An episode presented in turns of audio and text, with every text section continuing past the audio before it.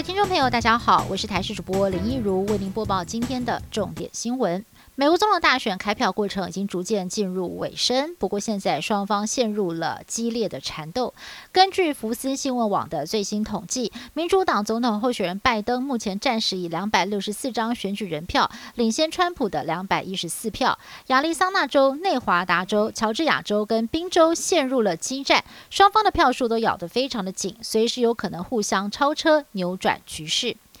美国总统大选开票缓慢，两阵营在几个关键摇摆州选情持续焦灼当中。位在美国东南部的传统共和党铁票仓乔治亚州，很可能在极短的时间之内就翻盘。原本川普在这边领先超过百分之十，但是后来被通讯投票慢慢追上。目前两阵营几乎是平手，川普领先不到一千票。由于支持拜登的亚特兰大都会郊区的选票比较慢开出来，也让川普领先的红色幻象消失当中。最后的票数结果恐怕要等到十一月二十号才会正式出炉。一旦双方的差距小于百分之零点五，候选人将可以提出重新验票。美国总统大选战况焦灼，全美国很多的计票中心外，挺川跟反川两派人士爆发了口角冲突。内华达州有川粉乱入选务记者会，对着镜头激动的大吼大叫，指控拜登家族偷走了选举。亚利桑那州情势也非常的紧绷，有激进的川粉包围计票中心，其中一些人甚至持枪，虽然没有开火，但是已经让选务人员给吓坏了。另外，大选结果都还没有出来，川普。呢，就要求自己领先的州要停止计票，甚至指指对方偷走了这场选举。不过，他的指控毫无事实根据，让美国的主流电视台都听不下去了，包括了三大电视新闻网纷纷中断了他的白宫直播，甚至连支持他的福斯电视台还有纽约邮报也对他多所批评。民主党的支持者也相当不满，示威抗议遍地开花，高喊每一张选票都要计算。许多地方都有民众遭到了警方逮捕。另外，好莱坞群星也热烈响应，在社群网站上标记计算每张票，来捍卫美国的民主价值。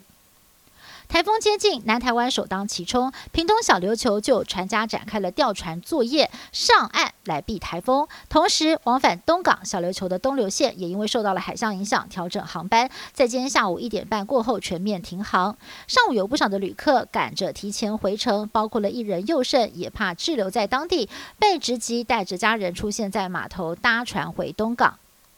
机关署启动了全台湾第一次生物恐怖的作业程序。台大医院在昨天晚间收到了一封不明寄件人的信封。发现里头夹藏着黄褐色的不明粉末，因为从来没有发生过这样的情况，院方人员不敢大意，立刻通报机关署，启动全台湾首次的生物恐怖作业流程。市府上下单位总动员，把不明粉末送往两个实验室来进行化验，前前后后检测超过十七种病原体，幸好最后都是呈现阴性。而环保署跟市警局陆续回报，没有测出放射性物质或者是毒化物，在今天下午已经解除了台大医院的现场管制。不过，这个信封到底是恶作剧还是意图恐吓，目前都还要厘清。